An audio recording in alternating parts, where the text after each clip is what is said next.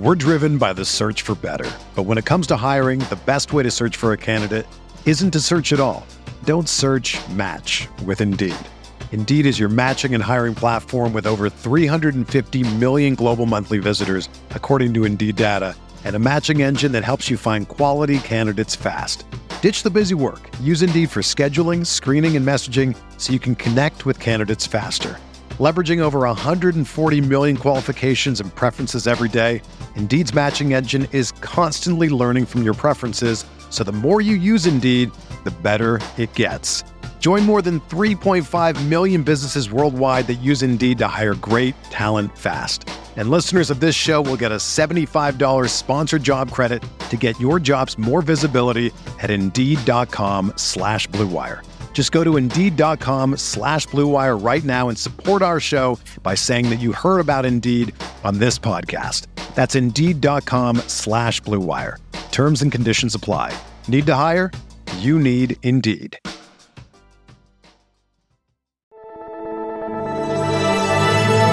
Blue Wire.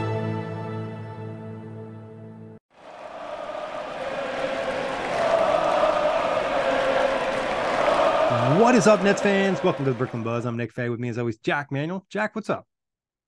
Not much, mate. It's heading into Thanksgiving season in your hemisphere and just enjoying life down here in the southern hemisphere as well. Yeah, happy to be on a pod with you. You know, a lot of solo pods just because of the back and forth and the time difference and all that. And Nets are on a little break. We figured we'd jump into a topic episode. Before we do that, quick reminder you can find the buzz on all streaming platforms. But Jac, what do you want to jump into?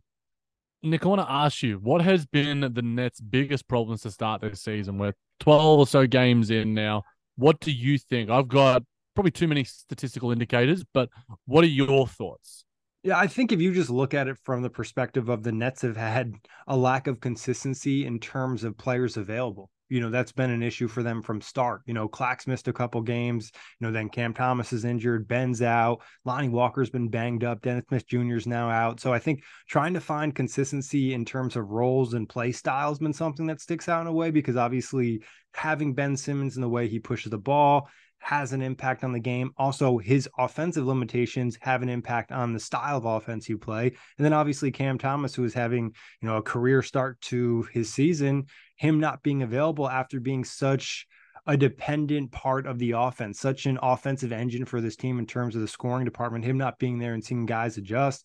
It's really hard to probably make a big big picture take on this Nets team because we don't necessarily have a good sample size of all those players. So I feel like there's almost two versions of the team. This team we saw play with Ben and no Clax, and now this version of the Nets we see playing with Clax and also no Cam Thomas. So I think it's hard to make really general assumptions about the group without having a real sample size on everyone together.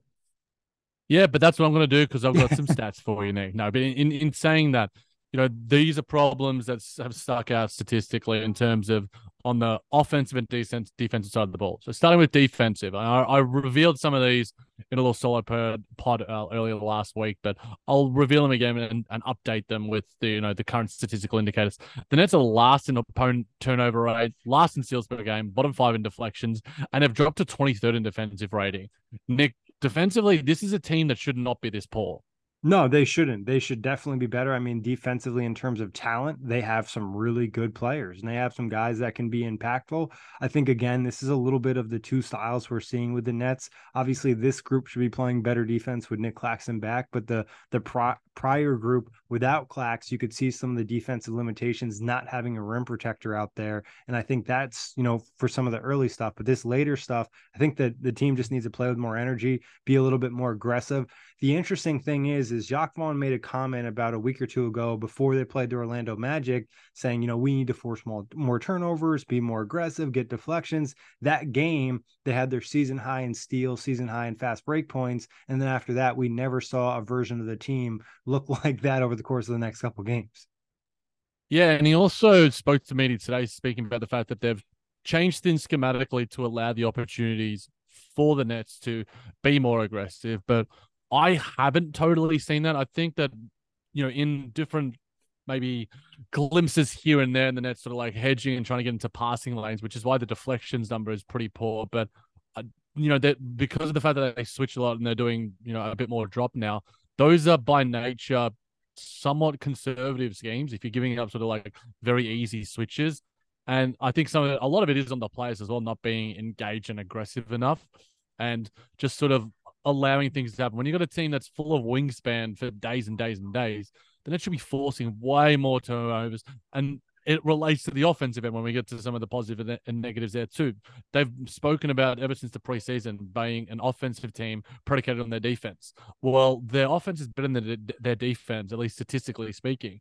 And these one these numbers are are pretty stark. Like when you are the worst team in the league at turnover rate, like the worst, like the Nets just can't force turnovers. But you have Mikal Bridges, Dorian Finney Smith, and you have Nick, Nick Claxton. Claxton. Yeah. Nick, like that's three really high quality, all NBA defense level players.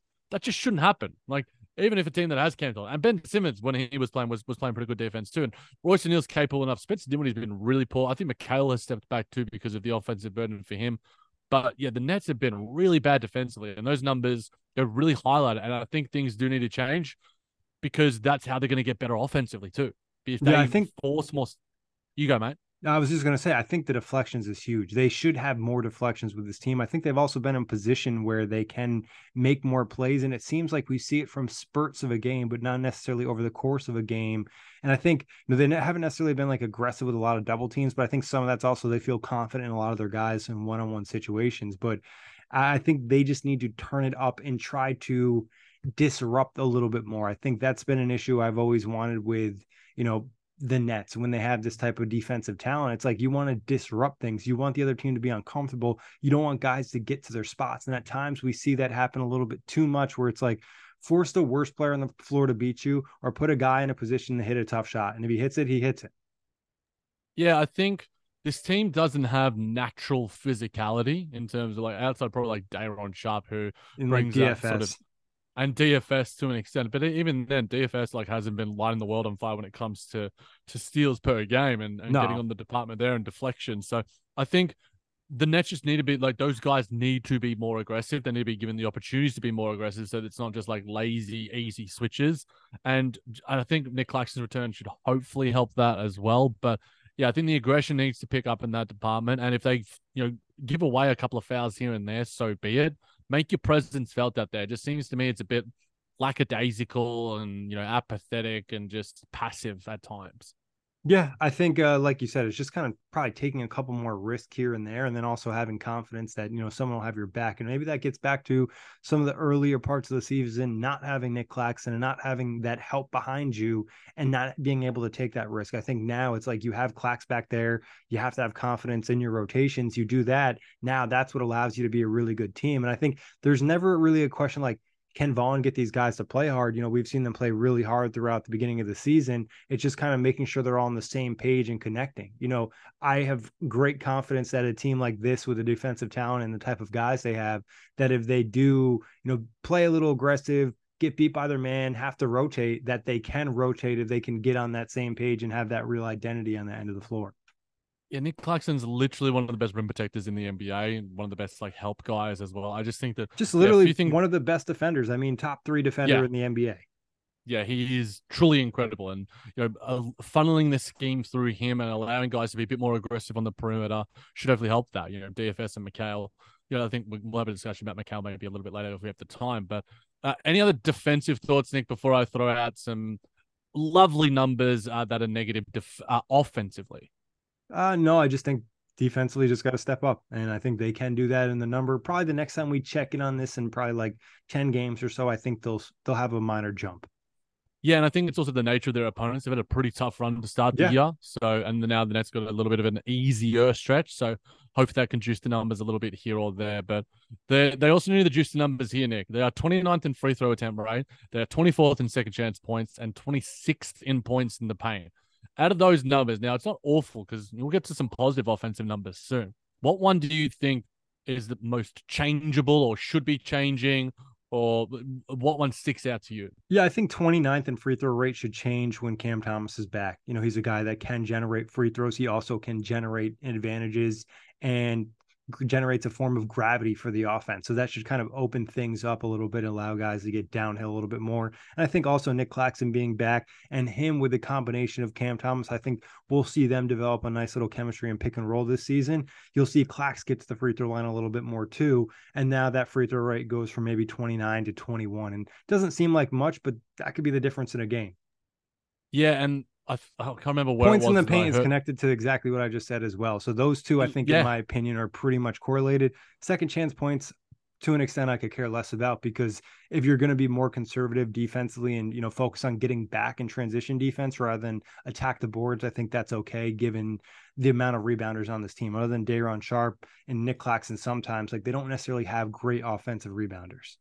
Yeah, and funnily enough, we'll get to some positive off uh, defensive rebounding numbers later in the show. But I think what you're what you've sort of pointed out there makes a lot of sense. But it's also I, I heard on I can't remember which podcast it was, but they said that out of guys that have played 300 plus minutes in the NBA, Royce O'Neale and DFS are two of the worst guys when it comes to free throw rate. Those guys don't get to the free throw line at all. So having Cam Thomas out, Ben Simmons doesn't get to the free throw line at all anymore. That's just not who he is as an NBA player. Uh, and that's really disappointing to see. But as you alluded to, Clark has more aggression. Mikal hasn't been doing that as well as he did in, in seasons past. And even Spencer to an extent. I think Spencer is at his best when he's getting to the free throw line a little bit too. So they have the they have enough capable guys at doing that. I think DFS and Spencer you know, the, the, sorry, DFS and Royce are going to have to be write offs, but Cam's return should hopefully boost those numbers a little bit. But yeah, they're not the worst things in the world when it comes to poor offensive numbers because we'll get to some positive ones very soon. Yeah, and I think even Ben, to an extent, when he pushes in transition, opens up fast break opportunities, and there's a chance, you know, that's just an advantage already created of getting to the free throw line. So that's just something to to think about in that department as well. And like you said, with Royce O'Neale and Dorian Finney-Smith, they just don't have you know that type of like layup package or downhill speed to get to the rim you know they can kind of continue drives but it's just kind of trying to hold on to an advantage rather than trying to score at the rim and i think you know a younger athletic guy and maybe cam johnson we could see yep. be a little bit more aggressive on some of those you know driving kick opportunities yeah, absolutely. I was going to mention Cam Johnson too in terms of his purpose and mentality and aggressiveness that needs to improve. But we'll get to the positives, Nick, and we'll stick on the offensive end just because I think it it leads in nicely despite the fact that they're not getting to the free throw line, they're, they're a good driving team when it comes to their efficiency and their their attempts. So like that is solid when they do uh, actually drive the basketball and are you know aggressive in that department. Also third in fast break points, fifth in made field goals when it comes to transition, fourth in three point percentage on seventh most attempts, so really good volume too, and tenth in e field goal percentage. Like a top ten team when it comes to an efficient shooting the right shots. Those are very, very, very positive offensive numbers, Nick. Yeah, especially because they don't have that superstar player that's, you know, shooting at like an extremely crazy rate or something like that, or, you know, just like that guy who's just going to create a lot of easy shots for everyone on the team. So I think that's pretty impressive to their start as a team. And I think driving, like we talked about with Royce and DFS, it's not necessarily getting all the way to the rim. It's kind of continuing the drive to continue the advantage on the offensive possession. And that allows you to kind of get open looks and force the defense on the move. Yeah, and even like a Trendon Watford who drives yeah. well and has that sort of little floater. DSJ, D- Dennis Smith Jr. when he comes back from the back injury, which hopefully is sooner rather than later.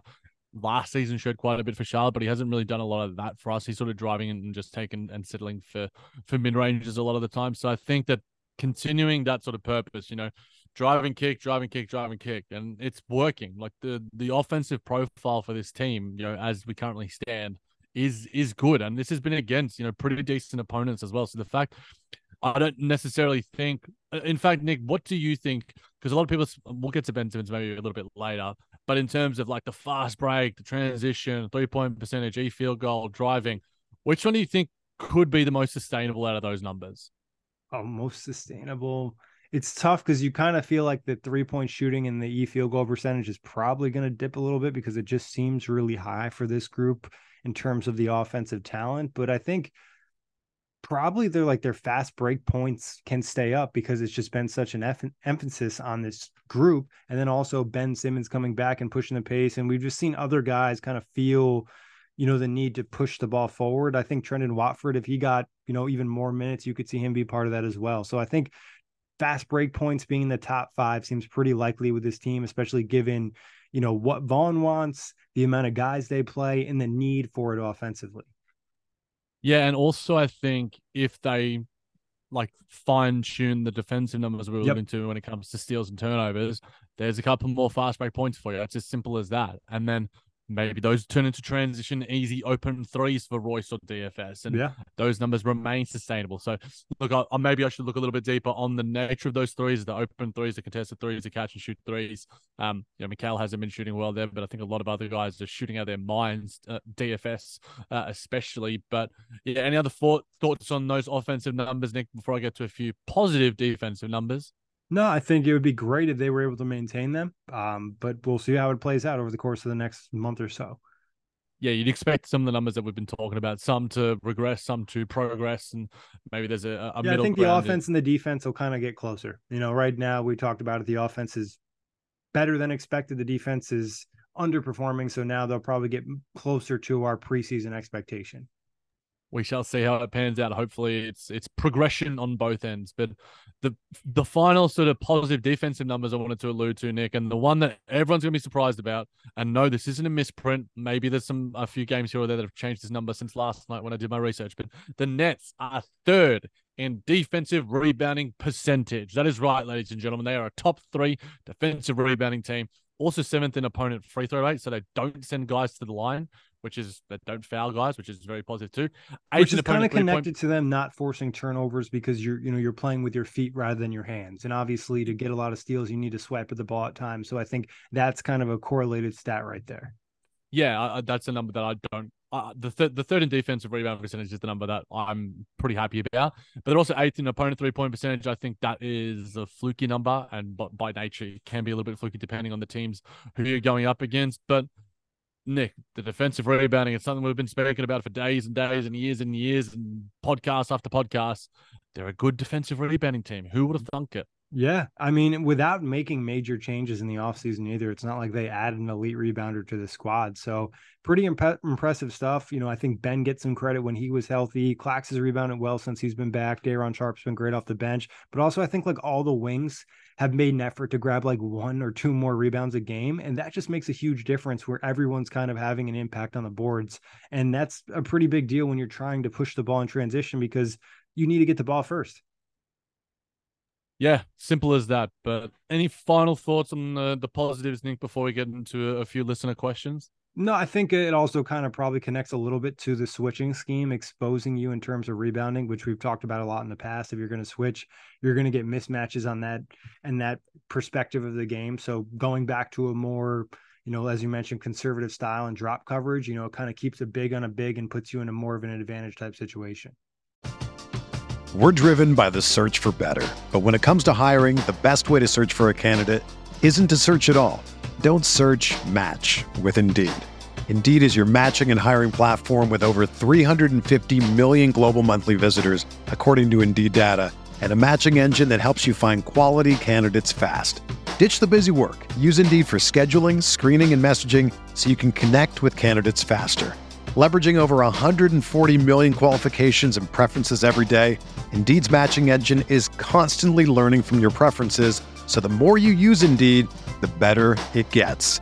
Join more than 3.5 million businesses worldwide that use Indeed to hire great talent fast. And listeners of this show will get a $75 sponsored job credit to get your jobs more visibility at Indeed.com slash Blue Wire. Just go to Indeed.com slash Blue Wire right now and support our show by saying that you heard about Indeed on this podcast. That's Indeed.com slash Blue Wire. Terms and conditions apply. Need to hire? You need Indeed.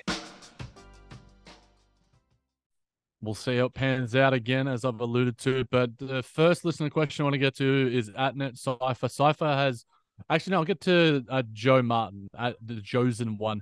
When sorry, at Joe underscore Martin thirteen. When Cam Tho- Thomas returns, will he keep up his level of play and be an all star this season? Now, all star, it's gonna be bloody competitive. And I think is the all star now positionless, or is that no? That's all NBA. But in saying that, he's playing like an all star, but with the likes of Tyrese Maxey, you know, I mentioned the question first, Nick. I apologize, but in I, I just think that Cam Thomas will be in that conversation. It's good to see already, like the fact that he doesn't have the boot on. we got positive progress and updates in terms of MRIs and and the fact that there's, there aren't going to be any extra scans and such from Jacque Vaughn. Will he be an all star? He's an all star in my heart, and I think that's enough for me, Nick. Yeah, I think it's going to be tough. You know, obviously you have, as you mentioned, Tyrese Maxey, Jaylen Brown, Dame Lillard's going to get in just because of the name, even if he's not playing super well. Tyrese Halliburton, yeah, Donovan Mitchell, Jalen Brunson. You know, a lot of these got Trae Young. Well, well, he did he didn't get in last year, so I think he'd probably have more of an effort to get in this year. Um, and he's been playing. He's been playing trash. So like Cam Thomas has been playing better basketball than Trae Young. Like I would have him above that, but I, I do agree. All stars about the votes. It's about the the name, the, the, the name, and and Cam Thomas might not have the name just yet, but maybe when he comes back and he puts out puts up another forty piece and just absolutely throws buckets out there, maybe the name, remember the name, and maybe more people will become Cam Thomas obsessed. Yeah, I mean, if he maintains the numbers that he has, though, he will make it the All Star team. He's averaging 26.9 points per game, 47% from the field, only 32% from three, uh, about six free throws a game, just under four rebounds, and about two assists. So, like, if you average 27 on 48% from the field and your team is probably anywhere from like the eight to the six seed, I think Cam Thomas will get in because he's just playing that well. And it might just be like the last spot on the bench or something, and they might have more guards than needed. But I think usually when your team's winning, you're in a playoff spot and a guy's playing at that high of a level, you're guaranteed kind of one spot. So it, it could end up being like not Cam Thomas because, you know, it, it goes to like Mikal Bridges because of the name. But I still think if he maintains these numbers, which are really, really good, it'd be hard for him not to make it. Yeah. Yeah. Like, uh, I, whether he maintains them and like look, he, it's hard to do. Like it, averaging 27 on almost 50% from the field is really, really hard to do. And if he does do that, I'll be impressed. And that's not to think that like I'm underselling Cam Thomas. It's just something that elite players in the NBA do. Yeah, and if the three ball comes around a little bit, maybe yeah. the that makes it a, a, little bit easier for him too. But on Cam Thomas, Nick, we had Atnet Cipher saying asking us about the sort of future with Cam Thomas. Assuming Cam Thomas can maintain this level of scoring throughout the season, what would be the perfect type of star level player to pair with him and Bridges? I don't think Donovan Mitchell makes sense anymore, given him and Cam are the same archetype.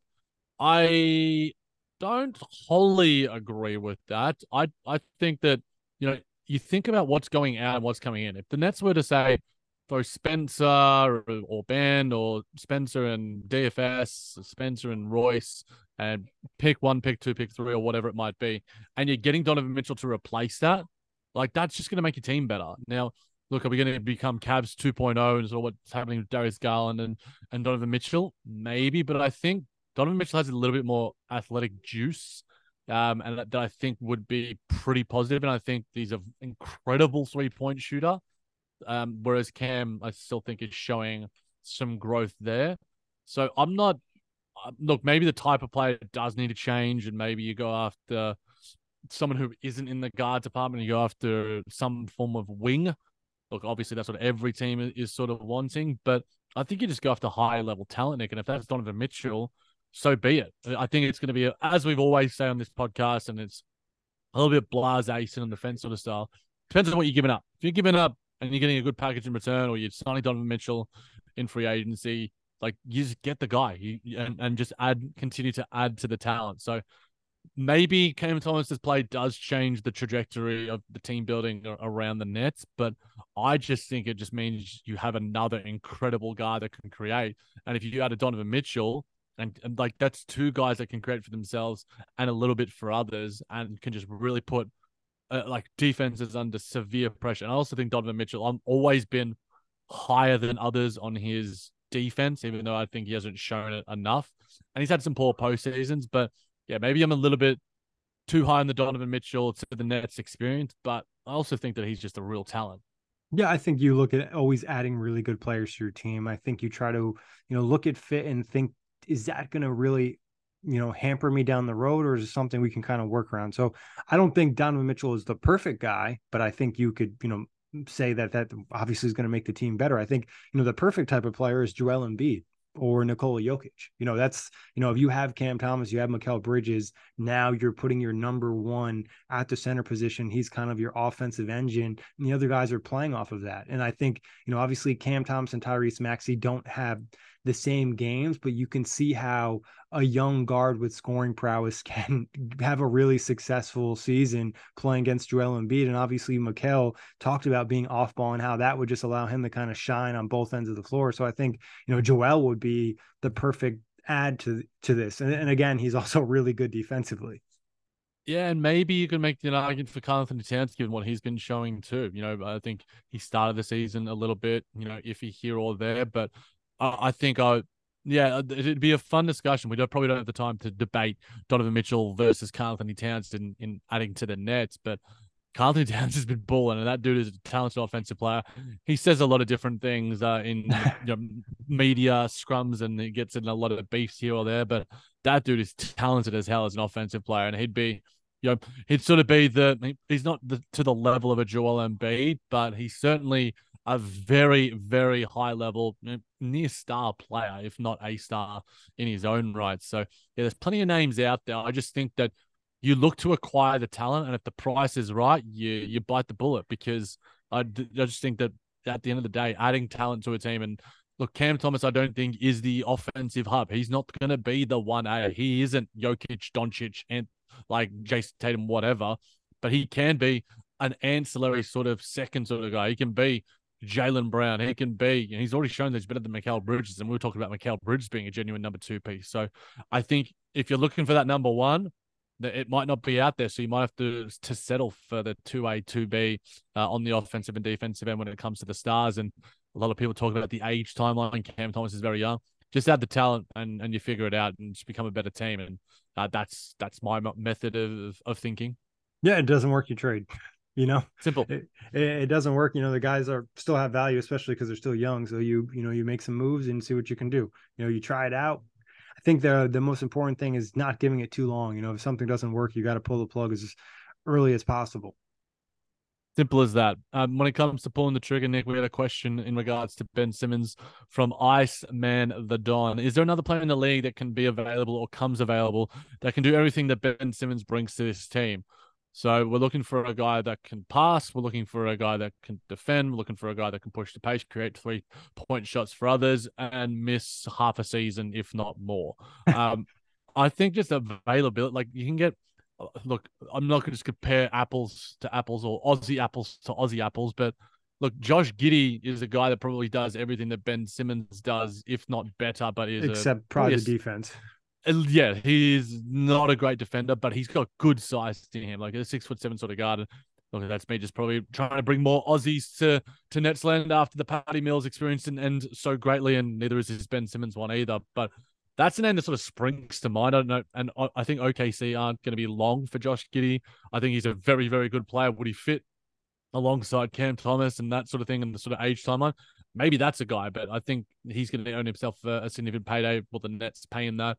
Uh, outside of that, there aren't like you know a heap of guys that sort of spring to mind with sort of Ben Simmons' skill set, but the difference is like there's so many other guys that are just available. And at the end of the day, Ben Simmons just needs to get healthy you know, we've gotten an update around him saying that, you know, there's a lot of wish wash waffle. It's like, no, nothing's sort of happening. So I, I have no expectation for Ben Simmons anymore. I didn't have any in the preseason. Then I had some after five or six games and I had some after the preseason.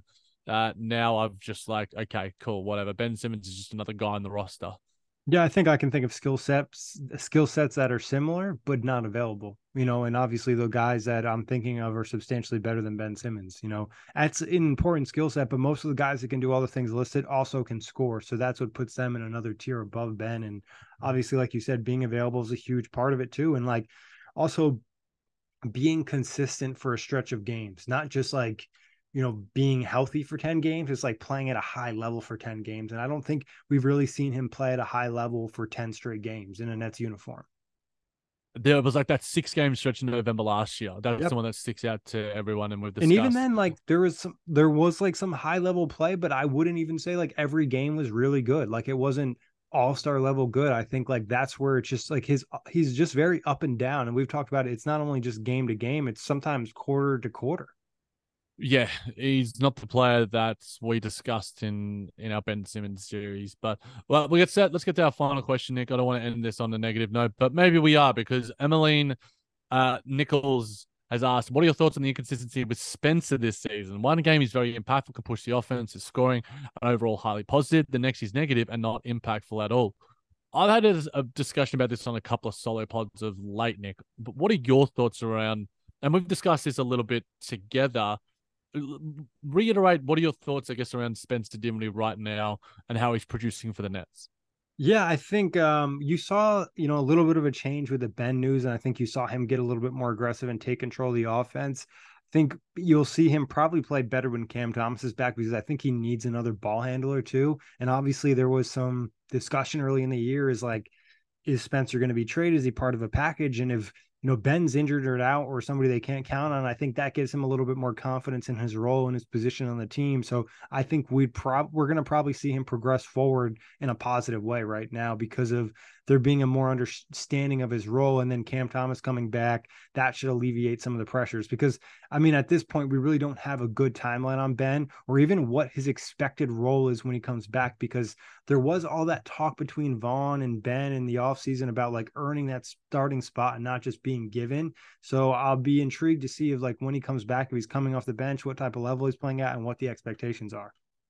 Yeah, the speculation of what's going on with Spence behind the scenes is something that we've discussed a little bit here or there, and but it's not nothing that we know or can report on. I wish we sort of had that inside sort of knowledge. So I can only speak to what Spencer is producing, and he has been inconsistent. I think that's probably been the best way to describe him. He's sometimes inconsistent in his like mentality as well. He just looks like he's just more disengaged and less aggressive and, and less sort of locked in. And for me, like Spencer can do everything Ben can do other than defense. So like I'd, I'd rather have Spencer at a high level than Ben yeah, because I think Spencer can create for others as well. Like he was throwing out dimes and dimes and dimes last season. So and he got maybe a little bit too much criticism from maybe me and maybe from a few others. But yeah, Spencer, if he can get that consistency back, then you know he's going to be doing everything he can to earn himself a future payday because that's probably something that's on his mind that we can sort of talk about. He's had yeah he went on Twitter sort of saying, you know, people, you know, jumping in his DMs, threatening him and his son about parlays and all this sort of shit, which is just absolute stupidity and ignorance from of the highest order. Um, whoever is you know stupid enough and dim-witted enough, uh, I didn't mean to say that, um, low life uh, uh, enough to sort of do that sort of stuff. But yeah, I, am hoping just we get the consistent Spencer back because his highest level is incredibly good. Like, and we've seen that in a few performances this year.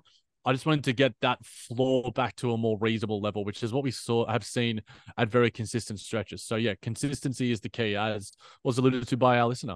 Yeah, I think we mentioned it earlier in the show is like him getting downhill a little bit more and getting to the free throw line, getting just those opportunities. And it's going to be interesting again if Ben comes back, how that affects spacing and affects his play. But if it if he's not back and they're playing with Cam Thomas, then I think more things open up, and then you probably see Spencer's life get a lot easier offensively and probably more productive. Final thoughts, Nick? That's it. I think uh, it's been a pretty fun start to the season. You know, six and seven, not great, but I think we've seen some good basketball given the circumstances. So hopefully by the time it's 2024, the Nets are healthy and we have an idea of what they look like as a group together over the course of a couple games rather than just, you know, one game or two games. Yeah, God, please just let us be healthy for an extended period. That's it. All right, Jac, always a pleasure. Big thanks to everybody listening. Check the buzz on all streaming platforms. Everyone is talking about magnesium. It's all you hear about. But why? What do we know about magnesium? Well, magnesium is the number one mineral that 75% of Americans are deficient in. If you are a woman over 35, magnesium will help you rediscover balance, energy, and vitality. Magnesium supports more than 300 enzymatic reactions in your body, including those involved in hormonal balance. From functional medicine doctors to mental well being and female hormone experts, we all know that magnesium is the one mineral to improve all aspects of well being and health. But which one?